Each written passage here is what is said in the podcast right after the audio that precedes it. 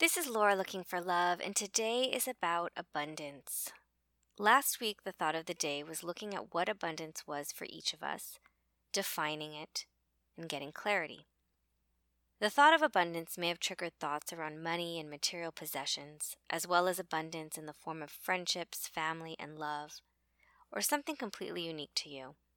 But whatever it was that connected you to this word, this concept, it is something that resonates at a positive vibration in your perception.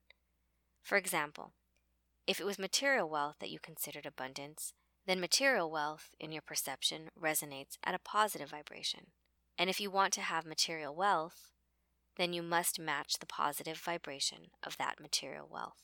In other words, you can't have material wealth if you think and feel like a poor person.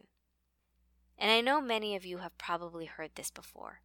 It is said in different ways, sayings like, you are what you eat, or like attracts like. It was also the major theme in the book The Secret, and the book before that, Ask and It Is Given. It is basically the law of attraction. You will attract that which you focus on and embody. But the challenge is in actually doing it. We know a lot of things, but to do what we know is often harder than it would seem. To think and feel like an abundant person when we may have been raised in poverty or poverty consciousness might be very hard because we were trained to think in terms of survival. And most of that training stems from family because the goal of family is to keep us safe. And when the goal is to keep us safe, rather than thriving and limitless and creative, it teaches us that there is something on the other side of safe that is scary. And pretty soon, the main vibration that surrounds us is fear. And fear is the biggest block to any type of abundance.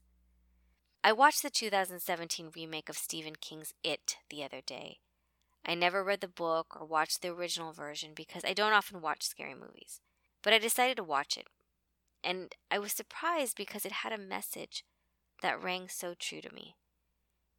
And fictional crazy clown aside, it wasn't far off from reality. If you watch the movie, watch it from the perspective of human dynamics, and you will see how sociopaths become sociopaths and where survival and fear play their part in the formation of good and evil.